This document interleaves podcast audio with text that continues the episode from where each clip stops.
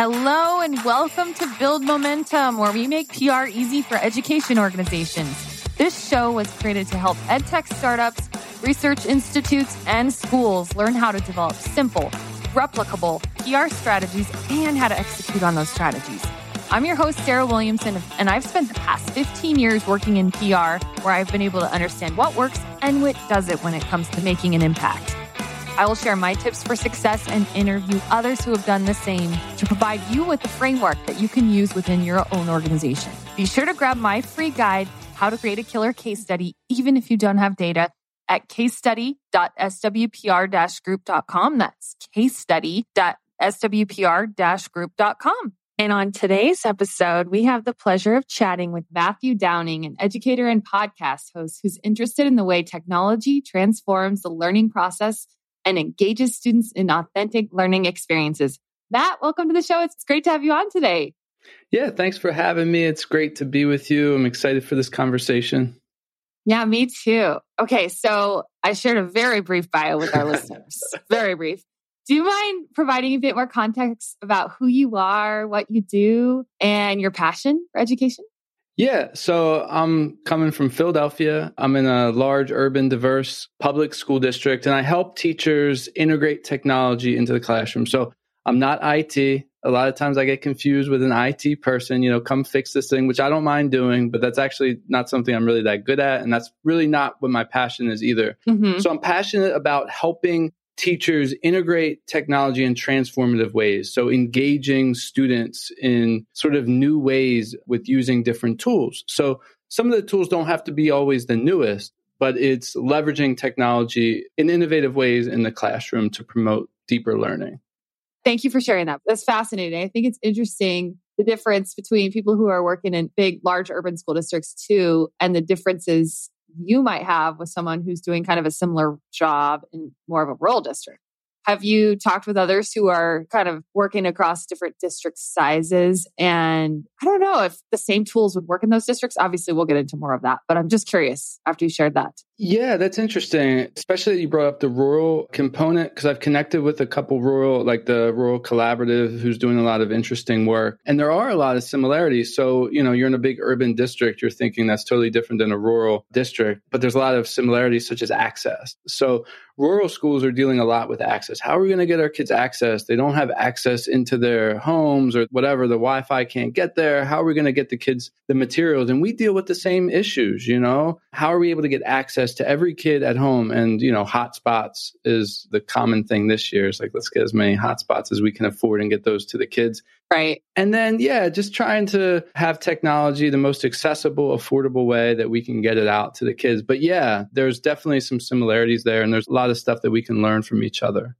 Yeah, totally agree with you. It's interesting to hear from large to small how districts are dealing with technology because we're all facing kind of the same challenges. Mm-hmm. So we can learn from one another. It kind of doesn't matter if you're rural, small, large. We're all facing the same challenges right now in yeah. this unique time in life. Hopefully it's going to get better. We'll see about that. But I'm curious, Matt. So I know you're in the midst of your dissertation. Mm-hmm. And I would love to learn because I actually, we haven't talked about this. So I want to learn what you're talking about, what you're covering, what you're researching. Could you share that with us today? Yeah, and I'll try to keep it brief. I don't want to bore anyone. I don't want anyone to hit fast forward. You know, stay with us yeah. here. Don't worry. I'm going to keep it brief for your listeners. So yeah, I'm in the midst of the dissertation. I'm actually at the end. So I have my dissertation date set. My defense date is about two weeks out. So I'm right there, sort of finalizing my result. Basically, to narrow it down to a sentence, I'm researching the way we can use professional development to integrate technology into schools. So professional development is like the hinge, right? That I feel if we get that hinge right, we can move the door and the door will close appropriately. And mm-hmm. it's a mm-hmm. really effective hinge, but it's oftentimes not used correctly. So the hinge is a lot of times we'll like put some like silly putty on there or like some glue and then the hinge falls off and we're wondering sort of what happened. And so that's what I'm sort of looking at. And I've learned a lot from the process and through my findings. And a couple things that I've noticed through the process is that attitudes and beliefs play a huge role within professional development and within technology integration. And if we bypass that, our foundation becomes unstable. And a lot of times that is bypassed. Very rarely are teachers and students are we interacting with their attitudes and beliefs towards technology use And by doing that, we're not building a strong foundation. Another thing I've noticed is trust, trust between the teacher and the student. If the teacher takes the student on this crazy yo yo ride of technology integration, the student's not going to trust the teacher and they're not going to be able to go down that path.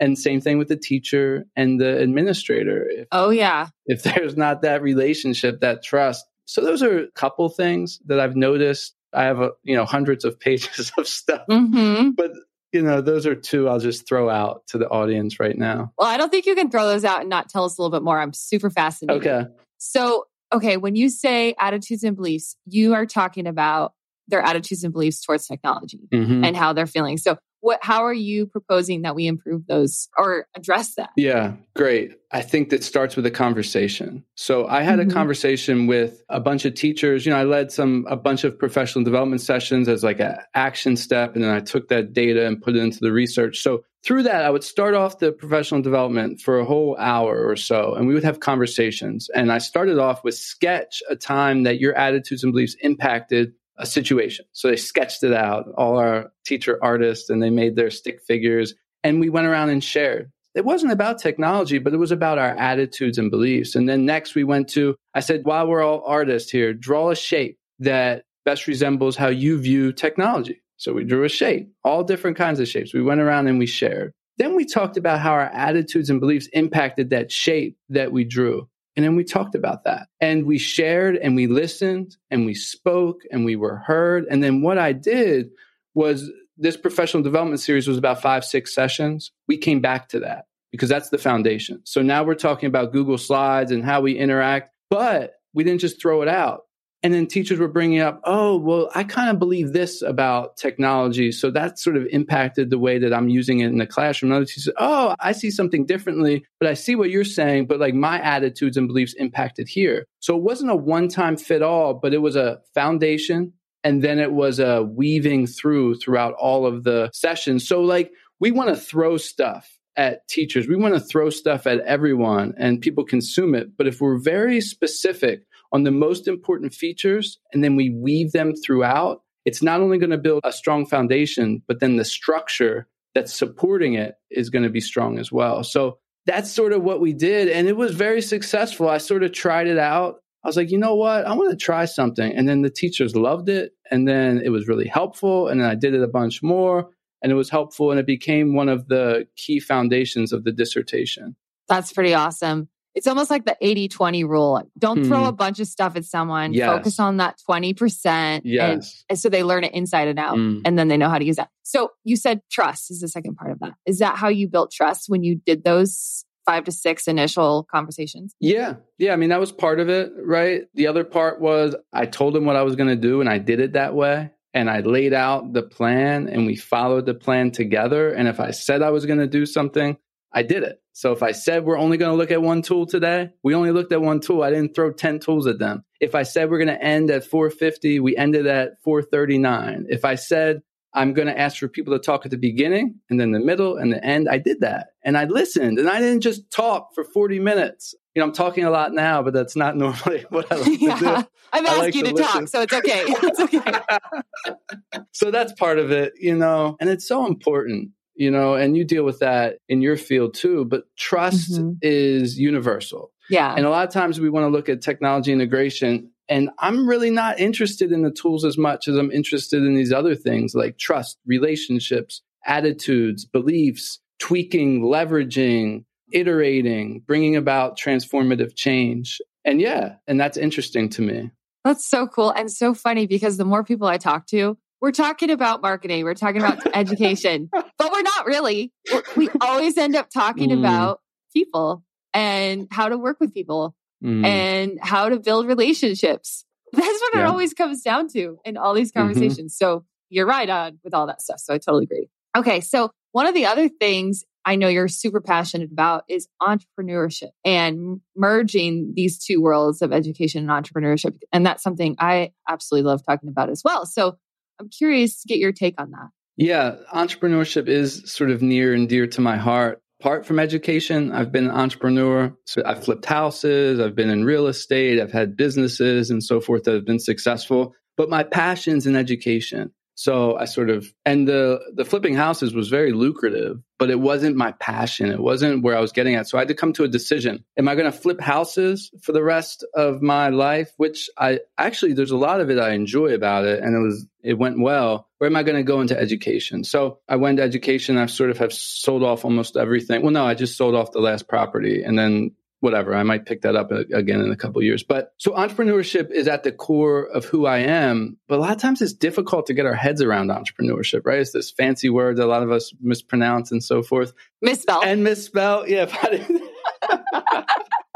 Thank God for spell check. Yeah. Yeah. I still don't know how to spell that. I know. But it's like starting small. So, mm-hmm. do we want to start a school? That's too big, right? Let's start a club. If that's too big for you, start a meeting. Yeah. So it's starting small and then iterating and allowing that to grow. And we've done that too. I have some friends and we've started this educational entrepreneurship incubator. Those are a lot of fancy big words.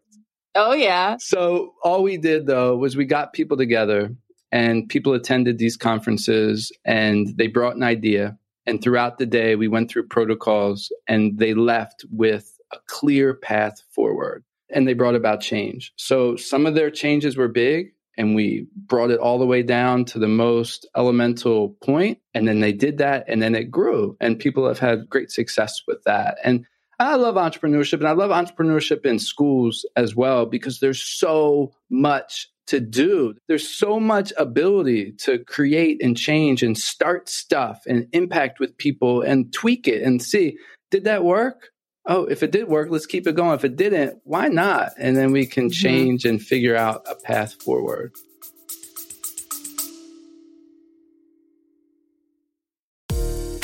Are you an education leader, the leader of an ed tech company, or a member of an organization supporting education? We continue to hear from leaders like you who have a story to tell, a message to share, or an important initiative that needs greater awareness. Three years ago, that's exactly what we heard from Doug Roberts the CEO of the Institute for Education Innovation, when he approached SWPR Group. This led to the launch of a groundbreaking new award that was unlike any other in EdTech. The SUPE's Choice Awards, judged exclusively by K 12 superintendents, set IEI on a path to market dominance, increasing vendor partners and superintendent members by more than 30% year over year. Jamie Candee, the CEO of Edmentum, shared with SWPR Group the EdTech company's desire to tell district success stories and to elevate the leaders behind their organization in a more thoughtful and strategic way. Throughout the past two years, SWPR Group has established consistent and regular media coverage, authored compelling op eds, and secured interviews highlighting success stories while also inserting Edmentum into timely topics like AI with national reporters. At SWPR Group, we provide public relations, communication strategies, and thought leadership support for today's changemakers and the brands they champion. We work together with our clients to bring their mission to life by consistently delivering high quality content, creative communication strategies, and transformational results. What story do you want to tell? Reach out to us using the link in the show notes or visit our website at swpr group.com.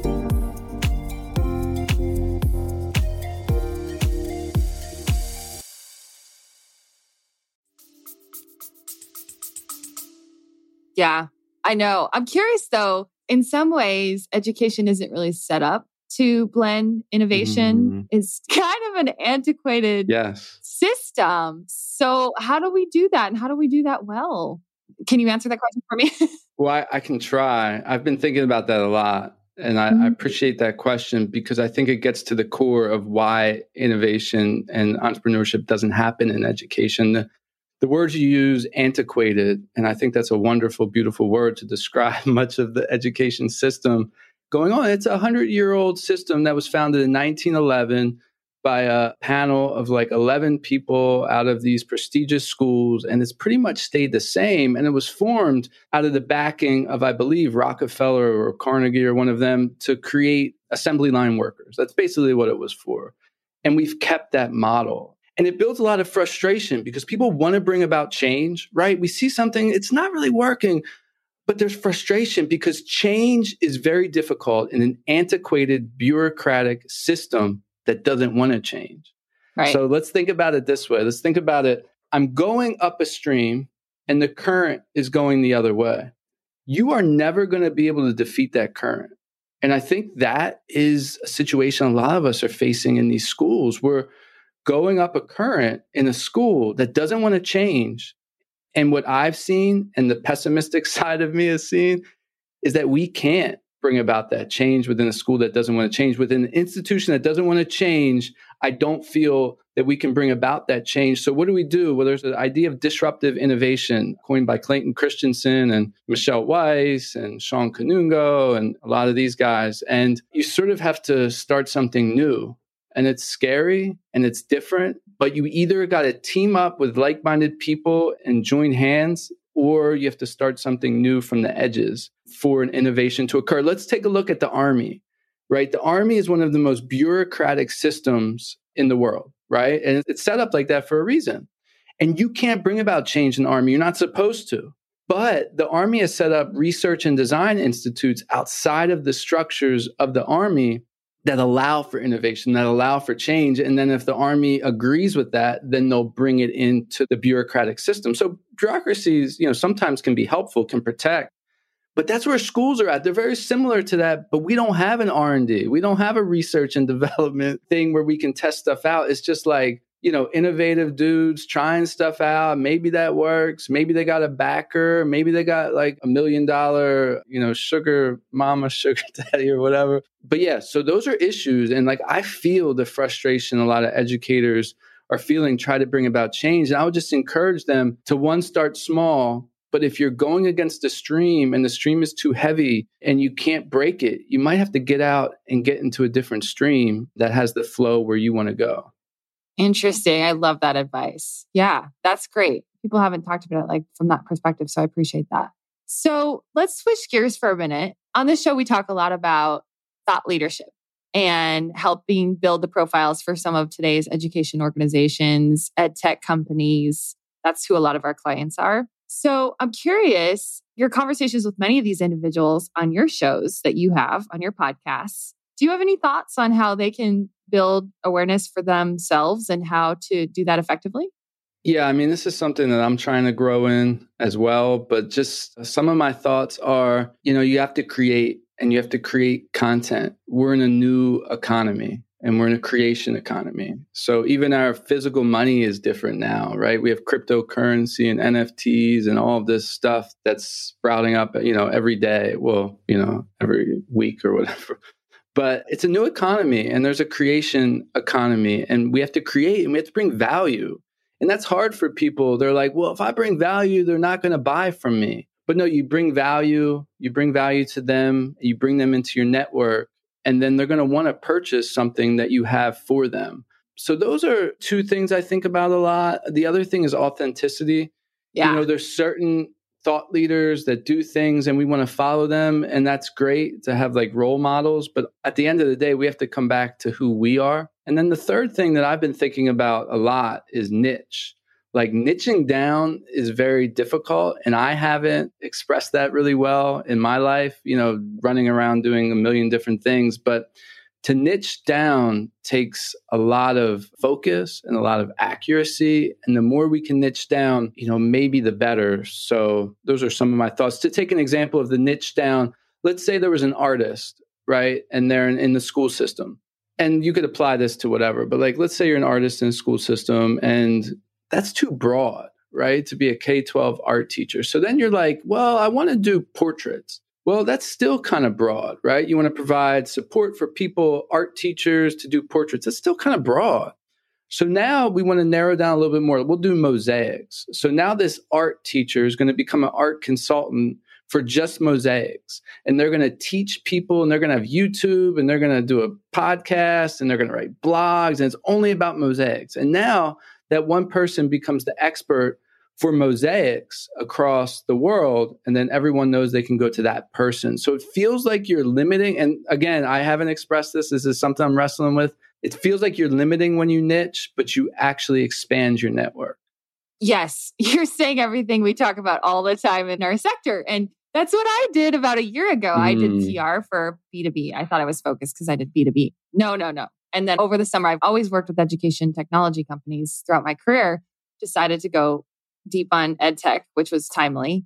And huge difference because you're playing in a smaller pool and you're working with, you can really take the time to get to know the leaders of the sector and become known for what you do within that business. Generalists are really technically not, not that successful. Yeah, let me ask you a question on your podcast. So, how did you do that? Like, what was the toughest thing to niche down? Because a lot of people struggle with that, including myself. Oh, it's scary. It took me a long time mm. to decide that I could pull the trigger, but I felt like I considered who I felt were my best audience. And I thought, where am I most passionate? Where can I share my expertise on the deepest level? And I thought about it for months, actually. I consider it wasn't a quick decision. I did read a lot of books. I re- actually read a book called Expertise. I think I can grab it and put it in the show notes, but I can't remember. It's something business of expertise. That's what it is. Oh, cool. And it really got me clear on where I needed to go in terms of my career and my time. Mm, yeah. It's great. Yeah. Thanks for asking me a question. Appreciate it. All right. So, what are the strategies? Okay. So, we talked about thought leadership, we talked about niching down. That's a big strategy for sure in terms of sitting clear on your role as a thought leader. Are there any other strategies that you've seen brand leaders in education space do well? Like, I have a couple that come to mind companies that I think about and know that are really kicking butt in sharing value and authentically telling their story. How about you? What do you think? Yeah, I mean, I guess telling their story, right? Exactly what you said, sharing value through clear and concise ways, whether that be through sort of a mixture. So, video, blogs, podcasts, and saying things in a way that you feel are thoughtful. You know, I've been thinking about Mr. Rogers a lot lately. He's actually going to end up closing my dissertation. So, oh, I love him. Yeah. Awesome. Anyway, I don't know if this is a weird rabbit trail, but like, what was the main thing about him? Well, he was so thoughtful. Like the way that he constructed Mr. Rogers' neighborhood, the way that he started it, the way that that yellow light flashed at the beginning was to pause people. The music was slow to get you eased into it. And it was so, so thoughtful. Was it the best production value? No. Was it slow at times? Yes. Was it thoughtful? Of course. And like, dude, there's a million people coming for our attention. And I'm attracted to the ones that are thoughtful and they provide things in a couple different mediums that I can interact with. Yeah, I agree with you. I also find myself when I listen to podcasts or just for my own personal development, I love relating to people mm. like when they make me laugh and I could just feel like I'm sitting in the room with them when they're literally being themselves on a show. Mm. Like we're just having a fun time and giggling about stuff. I think that's so important to not be too polished. Yeah. But what's what's the like extreme to that? Because then I have some people that are like totally unpolished. I'm just like, yo, I don't got time for all, all that. Cut like, to the chase, right? Cut to the chase with the value, but make me laugh while you're doing it. Yeah. Yes. So you have to be authentic, but that's still, you know, you got to be thoughtful in how you're putting that out there because I've had some people just rambling on and on and on, which is cool. Like I get to know who they are. Maybe you didn't want to know that much about who they were, right? yeah. Keep some of that to yourself. Okay. Okay, Matt, I know you have a bunch of shows. Tell us all your podcasts and where we can listen to you. Yeah. So I'm on a podcast with a couple co-hosts, Rethinking EDU, Rethinking EDU, No Spaces. It's Mike Dunn, Julie Cook, Janine Dunn. They're fellow Northeastern dissertation friends, and we just talk about innovative education ideas. And it's a lot of fun. And we have different people on, and you can find us anywhere where you get your podcast and also rethinkingedu.co.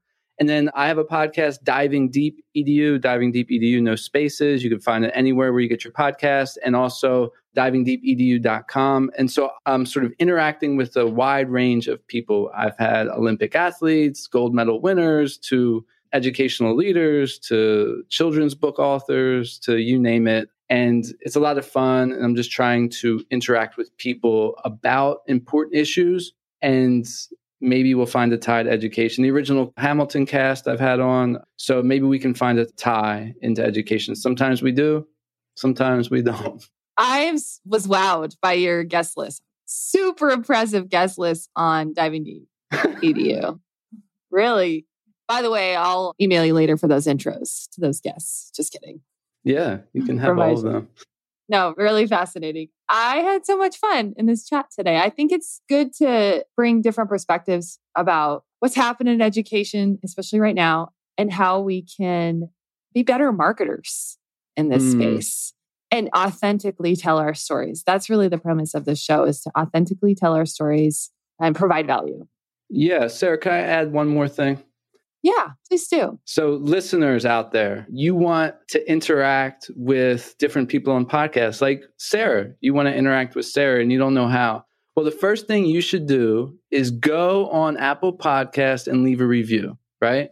Five stars and write something nice, specific. Yes. And then you email Sarah or message her on LinkedIn or a different social media platform and you say, I really loved your podcast. I left a review. Here it goes. And then you comment about something. So we mentioned earlier, and I didn't get to say this, but we mentioned earlier about like marketers and different things. A lot of times we're getting thrown emails and there's no like interaction. There's no genuine banter back and forth. And so if you're going to ask for Sarah to do something for you, then we should start that ask by leaving a review, by interacting, by, you know, making someone smile. And then, that's the foundation for a good relationship. So, Sarah, thank you for having me on. I hope everyone listening will go to Apple Podcasts, leave a review, five stars, write something nice, and make Sarah smile. You're the best. You're the best, Matt. Thank you. And I know they're all going to follow you on your podcast too, because they're awesome. So hope to have you back again soon. Can't wait to hear how everything goes with your dissertation. Let's stay in touch. Cool. Thanks, Sarah. Yes. And Build Momentum listeners, don't forget to grab my free guide to creating a killer case study, even if you don't have data. Again, that's available at casestudy.swpr group.com, casestudy.swpr group.com.